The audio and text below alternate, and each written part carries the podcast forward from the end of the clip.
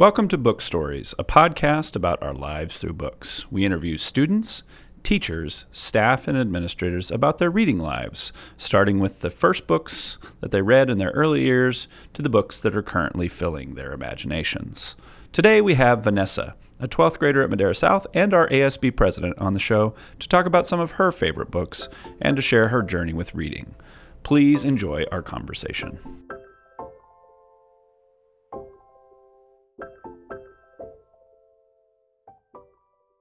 Vanessa, what's the first book you remember reading? So, the first book I remember reading has to be one of the books of Dork Diaries. Such like I, I still remember about like the mean girl in the book. Like it was such a memorable book and honestly I would so read it again. What is it? What's it about? Um so Dork Di- Diary is basically a girl going basically like she's a teenager, she's going through it. She's a, she's in middle school and just drama with mean girls and with boys and just like the general thing what you see in middle school. And it's like really mm-hmm. funny and very entertaining.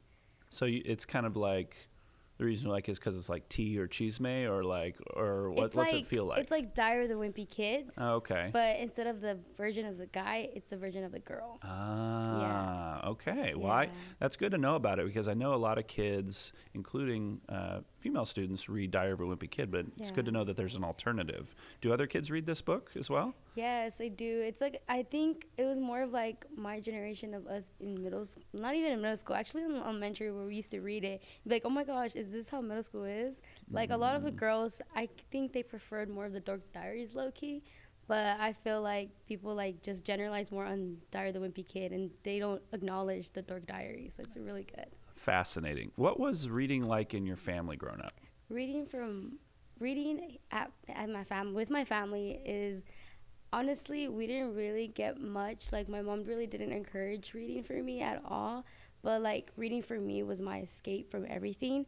So basically like my family would be like why are you reading a book like go outside go touch some grass like they didn't really acknowledge the reading so there wasn't really reading it was kind of like for me I, I read it was my choice to read. They never encouraged it at mm. all.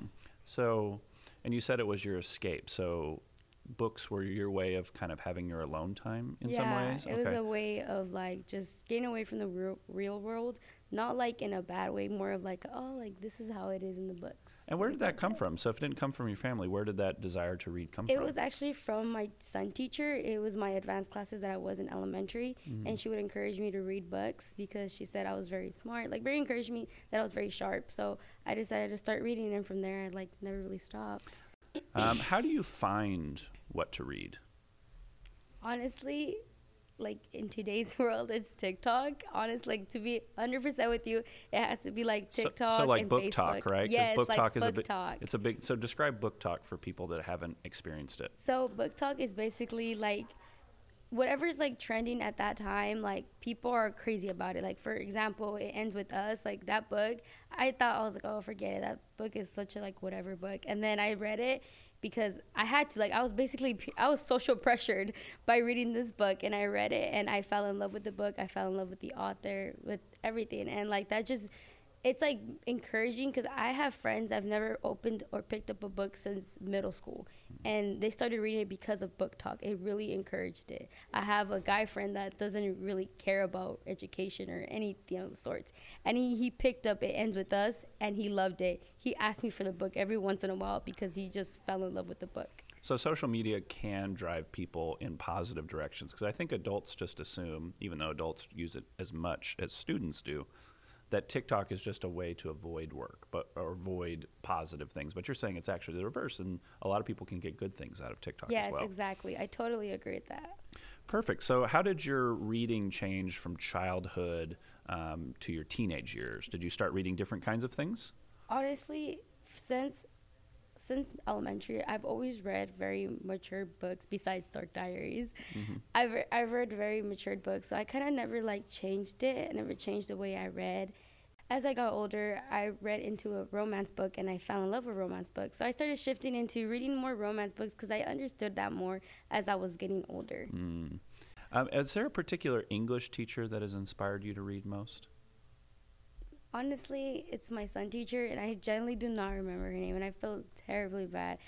What did she do that inspired you in particular? She oh well, because when I was small, I was very like like I said like I've been told to like not read books. Like, what's the point? Go outside, go do something. Like, and this teacher's like, no, like read this book. Like, it's gonna be, it's really interesting. Like, she very encouraged me a lot. Like, she kind of like pressured me, like, you need to read it. Like, you know what? If you read this, I'll do this for you. Like, she was So like, kind of like loving pressure. yes, it was Okay. very loving pressure, and I really appreciate. it. I still appreciate it till this day. Um, what would be your advice to a teenager who says they don't like to read? my advice for a teenager that doesn't like to read is honestly start going on social media go through BookTok and like you'll fall in love or if you don't genuinely don't like reading read audiobooks like audiobooks are amazing like when you get into the zone it's kind of like meditation when you're reading audio when you're not reading when you're listening to audiobooks it puts you in a meditation it really calms you and it feels mm. it makes you like get away from everything anything that's going on outside inside of your life and just makes you calm down so definitely audiobooks are like your bestie if you don't like reading actually So, what would be one book you'd recommend to students listening? Okay, a book I would recommend. Well, actually, like a sequence I would like to recommend is "It Ends with Us" by Colleen Hoover, and this, the the following book of it it starts with us. It's absolutely amazing. It basically talks about everything, like everything that has that you think you're not going through. This book knows and understands you. And so, it honestly, I speaks totally to agree. you. Yes, it speaks to me, and I honestly, I'm in love with the book. I read it, reread it. I'll be up at two in the morning, crying my eyes out because how amazing the book is and how I feel, and I feel like someone understands me because of this book. That's awesome. Well, thank you for talking to me, Vanessa. This has been a lot of fun. I agree.